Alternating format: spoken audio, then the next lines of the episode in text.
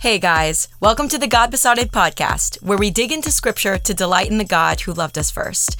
I'm your host, Karina, and I'm so glad you're here. I think it's going to be a good time, so let's just get right into it.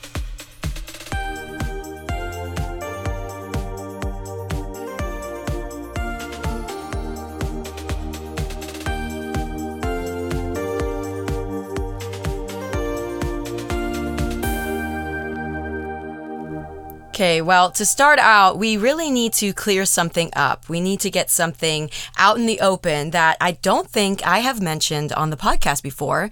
And uh, that's just a really important tidbit about me, um, which is that I am, I am a Swiftie. I am a big Taylor Swift girl. Um, I don't follow her life so much as I've just listened to her music for years and years and years. Um, and if you're not aware, uh, now that you're aware of, of that important fact about me, if you're not aware about this important fact about what's going on in the world, um, Taylor Swift the Taylor Swift is on tour right now uh, for the first time in like half a decade, which is really just five years, but I wanted to sound more dramatic. Um, she has not been on tour in a while due to the pandemic and such, um, but she is now on a US tour.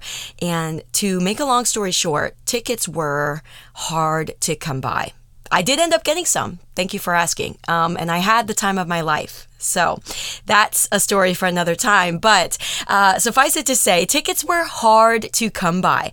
And because they were so scarce and the demand was so high, a lot of businesses and brands, um, you know, from local uh, shops in my area to uh, bigger national brands, started doing ticket giveaways for her concert. Um, obviously, to boost their following and to, to do great things for their brand. Um, and Capital One was one of those.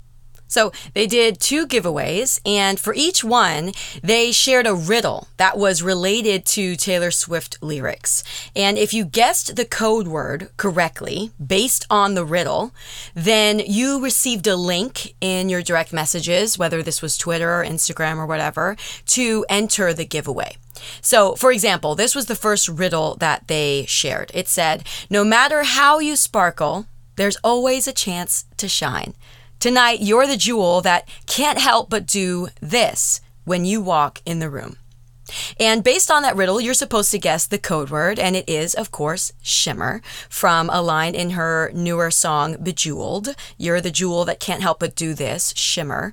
Um, and I got that easily, let me tell you. Like that song, familiar with the lyrics, I got the DM in a couple seconds and I entered the first giveaway.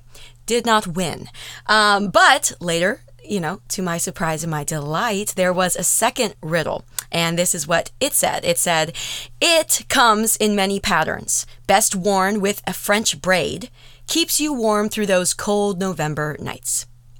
And I'm not going to lie, when I saw that the riddle was posted, uh, I felt a certain amount of urgency. Uh, I wanted to enter right away.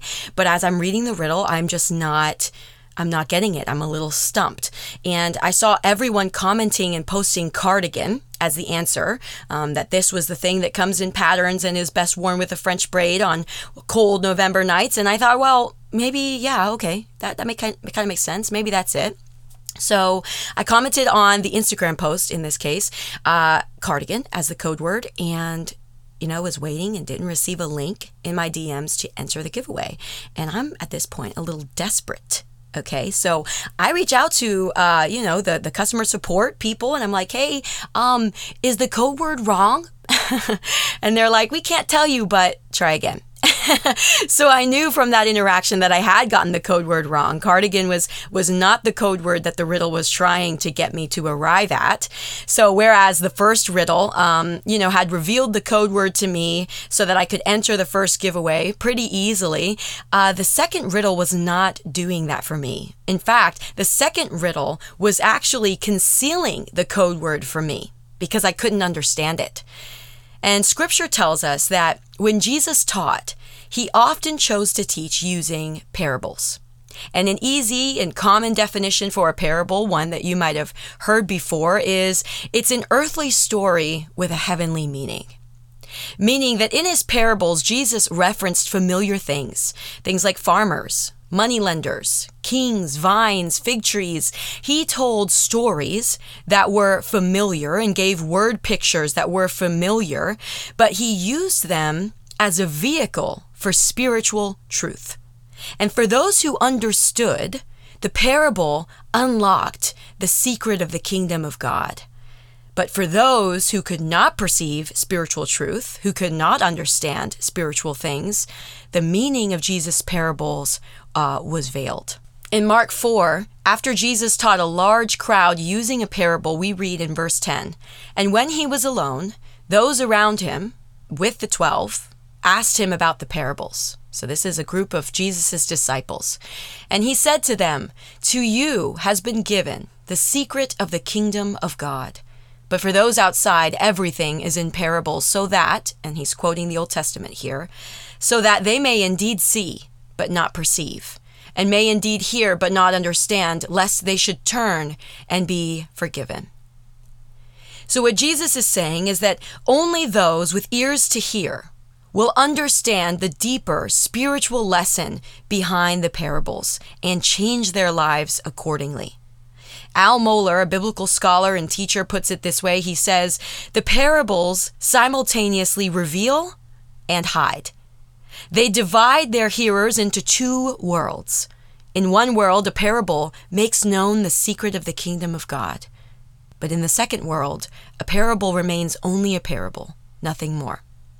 In this new podcast series that I am super excited about, and I hope you are too, my prayer is that as we explore the stories that Jesus told, that we truly see and understand the secret of the kingdom of God.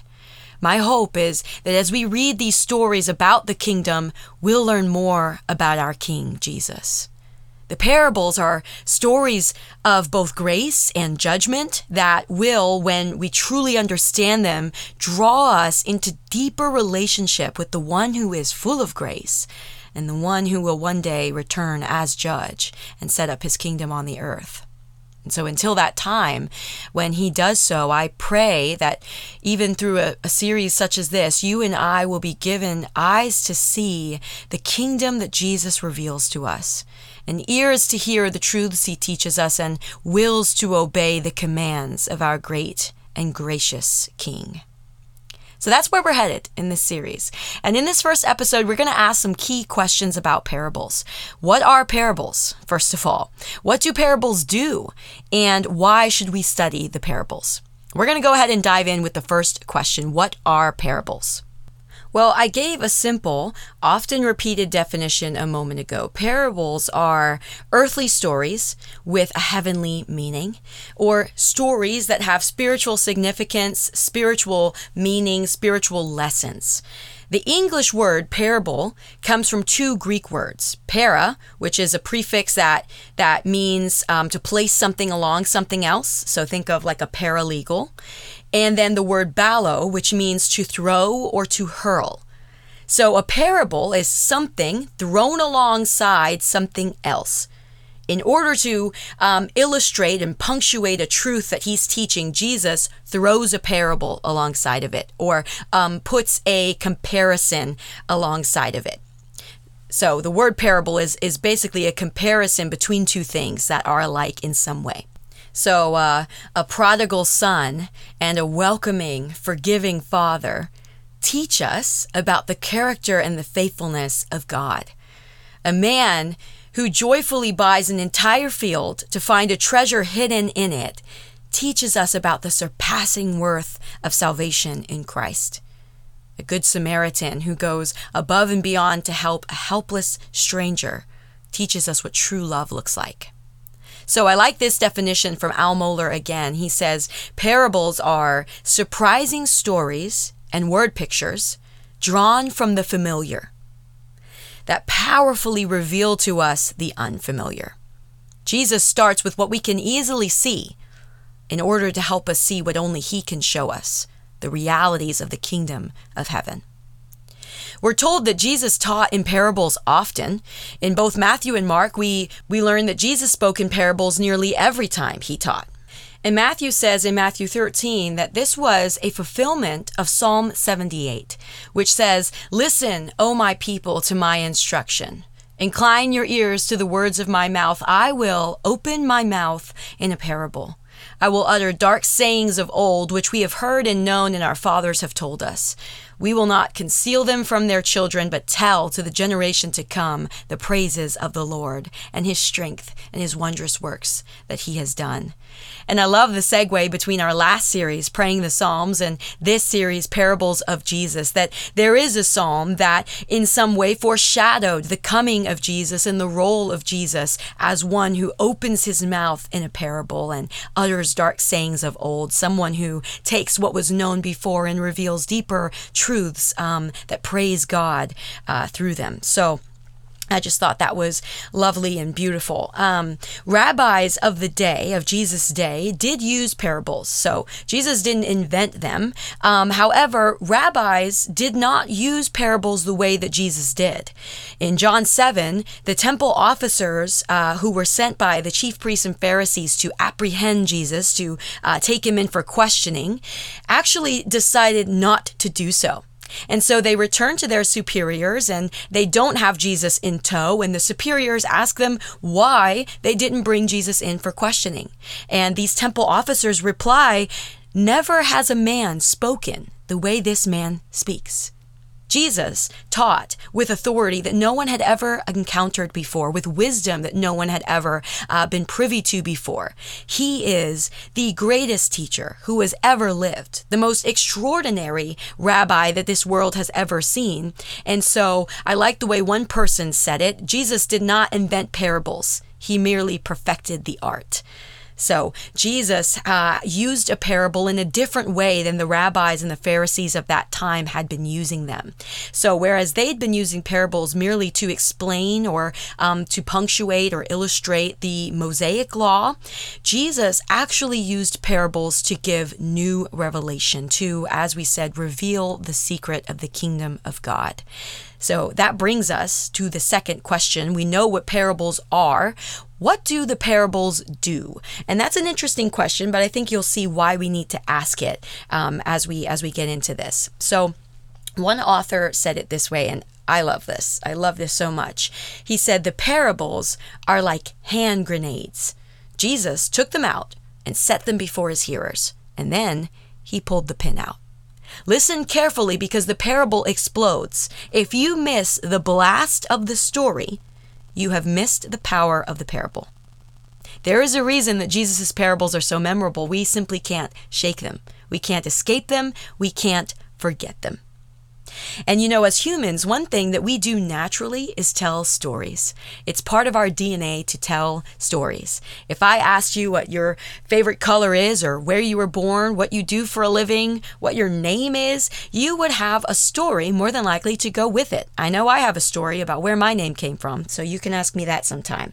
Um, even the gospel is a story right? We have a story of God uh, in a garden and and working out our redemption and our salvation and winding up in this greater temple, this greater garden. That is the story from Genesis to Revelation, um, and it is that it is a story. And so the parables hit at something already in us, the fact that we're already drawn to stories. And so when we hear a story or a word picture about something familiar, we are that much closer to starting to understand the unfamiliar. So when we ask, what do parables do? What do these stories that Jesus told do to us and in us? Um, we can answer the way that um, one person did. A parable is designed, and this is what it should do to us it's designed to make one stabbing truth flash out at a man the moment he heard it. So when we hear the parable of the Good Samaritan, we are to be moved by his graciousness. And we have to ask ourselves, this is what the parable should do to us, if, if we would care so graciously for a stranger. When we hear the parable of the rich fool who spent his time building storehouses for all of his stuff only to die sooner than he expected, we should be struck by his folly and, and ask ourselves if we are focused on the things of this world and neglecting what really matters, the things of our souls. Warren Wiersbe, um, a Bible teacher who I love, warns us as we as we start to study the parables. He says, studying the parables is like exposing yourself to a laser beam. It is a dangerous thing to approach our Lord's parables with a careless attitude. And then he says, I've always met myself in the parables, and I suspect you will meet yourself as well. And then he says, But don't be afraid, it will do us both good. So here's the thing about parables. What do they do to us? They show us uh, a truth, a stabbing truth, and they reveal us to us, and they ought to move us and make us question the way that we live and the way that we respond to the truths that we hear. Um, but here's the thing about parables. Sometimes, I don't know if you've experienced this, but sometimes they're not so easy to understand, right? So maybe like me, when you've thought about this, um, you're thinking, well, probably they're not so easy to understand sometimes because I'm so far removed from the culture of Jesus' day, right? I don't see farmers all around me. Um, maybe you do. I, I don't here in Fort Worth. Uh, I don't see farmers all around me, or I, I don't. Um, I would never buy a field or find some man probably um, on the Jericho Road. So maybe the fact is uh, I'm missing information, and that's why sometimes the parables are hard for me to understand. And I think in my case and in your case, that definitely can play a role in why we don't understand parables at times. That's that's definitely fair. Um, but and we're going to dive into this a lot more in the next episode. But Scripture teaches us that our spiritual receptivity, the, the condition of our hearts, the state of our hearts, the soil of our hearts, actually plays a much bigger role in whether or not we understand Jesus' parables. It, plays the biggest role. And I think I've mentioned this before on the podcast, but I can remember being 14 or 15 years old and reading the account of the woman who anointed Jesus' feet uh, and, uh, you know, wiped his feet with her hair and cried and the whole bit. And you know the story during that, that brave act of devotion to Jesus, Simon, the Pharisee uh, whose house Jesus was at when, when this happened, the Pharisee thinks to himself, well, if this man were a prophet, he would know who and what sort of person this woman is who's touching him. He would know that she's a sinner. And Jesus responds with a parable, right? He says, A moneylender had two debtors. One owed 500 denarii and the other 50. And when they were unable to repay, he graciously forgave them both. And Jesus asks the Pharisee, So which of them will love him more, the moneylender? And Simon, the Pharisee, answered and said, I suppose the one whom he forgave more, the one with the bigger debt. And Jesus said to him, You have judged correctly. And turning toward the woman, he said to Simon, Do you see this woman? I entered your house, and you gave me no water for my feet, but she's wet my feet with her tears and wiped them with her hair. You gave me no kiss, but she, since the time I came in, has not ceased to kiss my feet. You didn't anoint my head with oil, but she anointed my feet with perfume. For this reason, Jesus says, I say to you, Simon, her sins, which are many, have been forgiven, for she loved much. But he who is forgiven little loves little. And I can remember reading that parable as a 14 or 15 year old and thinking, well, this just isn't very fair. Is this parable saying, is this story saying that if I haven't sinned as much as someone else, that I'll never love Jesus as much as they do? Right? It says the one who was forgiven much loved much. And as I read this parable at that age and at that um, time in my spiritual walk, I didn't understand the parable. The parable's meaning was hidden to me because I had pride and spiritual immaturity in my heart. The soil of my heart was not um, in a condition to receive, to truly understand the parable. And so James Montgomery Boice says this He says, This is what the parables of Jesus do. They break through mere words and they make us ask whether there has indeed been any real difference in our lives. If at the age of 14 or 15, if at that time in my spiritual walk I had known on a deeper level my desperate need for forgiveness. That if I had known that I was just as in need of forgiveness as someone who had sinned for longer or sinned in different ways than I had, then I would have understood the point of the parable. The soil of my heart would have been able to receive the spiritual truth of the parable, and I would have been able to change my life accordingly. I would have been able um, to allow the parable to make a real difference in my life. But at that time, I didn't understand, um, and the parable didn't do that for me.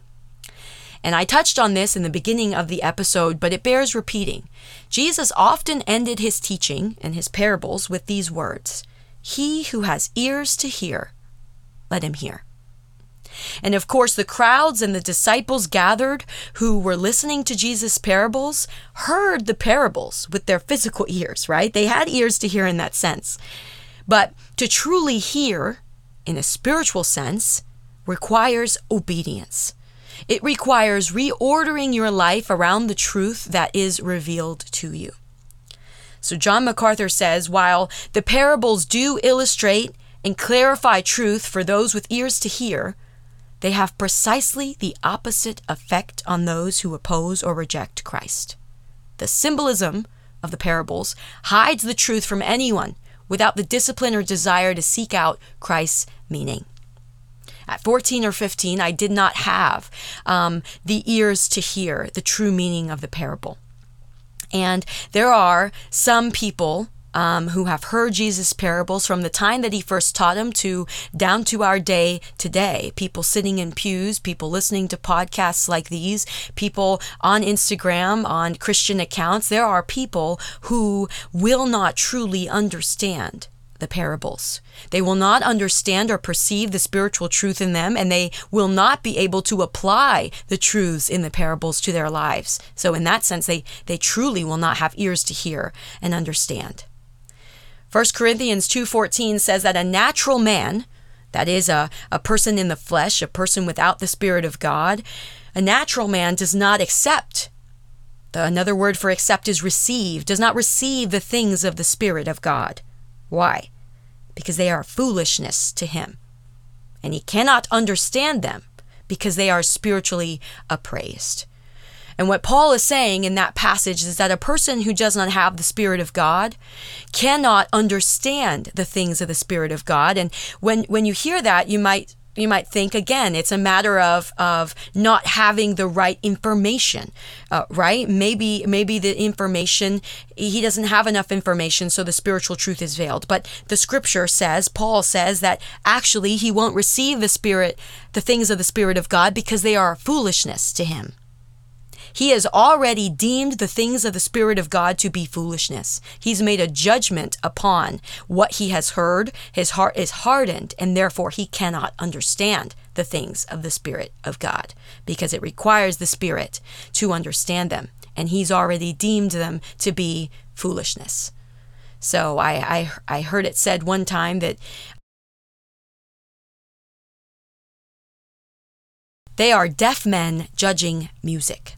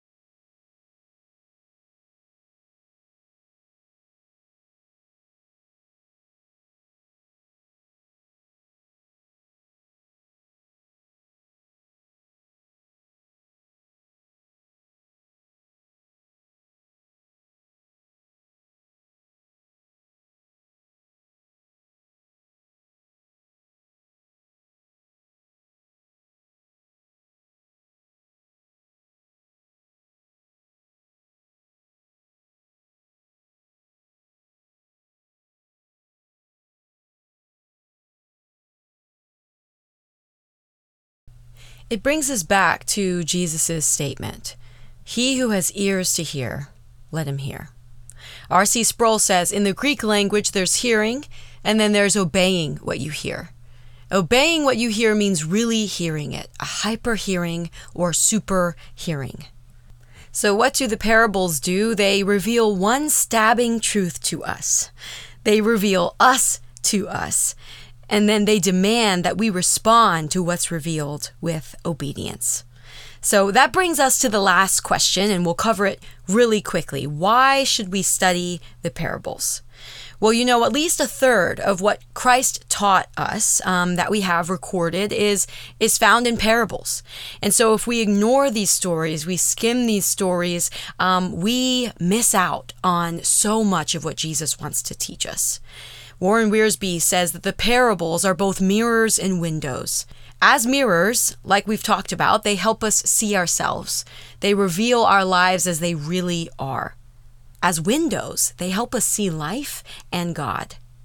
You know, when you read, let's say, Revelation 9 or Galatians 2, you might not be able to identify that easily, but you can probably easily, when you hear a story, when you hear a parable, you can see yourself in them. The parable about the moneylender breaks through words and asks us, Do you believe you are a sinner in need of forgiveness? Do you believe that Jesus has cleansed you and forgiven you of your sins and given you freedom and new life in Him? And if so, if you do, then why do you not anoint and kiss His feet? Why do you not give of yourself, all of yourself, to Him? Why don't you risk rejection and derision and judgment from man to glorify him? And at the same time, the parable about the moneylender is a window into the heart and the character of God. It shows us the grace that He's lavished on us in Christ and the glory of Jesus, our Messiah, and His worthiness to be worshiped with all that we are and all that we have. And so, this is what the parables do, and this is why we should study them. Because, like the Capital One Taylor Swift tickets giveaway, the parables are stories that reveal a truth to us that can change our lives forever. They show us the kingdom of God and the judgment of God against sin and the grace of God towards sinners, and they invite us to see and to hear and to believe and to live differently. So, my prayer and my hope for you and me and everyone listening uh, as we embark on this series on some of the parables of Jesus is that we would have eyes to see and ears to really hear, hearts to believe, and wills to obey what Jesus describes to us about his kingdom and his benevolent and holy kingship in these life changing stories called parables. Thank you so much for tuning in to this episode of the God Besotted podcast. I am so grateful for every opportunity that I get to share God's word with you so that we can all know Him more deeply and love Him and His people more. If you're loving this podcast, I would really appreciate it if you left a rating or a review wherever you listen to the podcast. And don't forget to follow me on Instagram at God Besotted or on Facebook at the God Besotted podcast because I would just love to connect with you.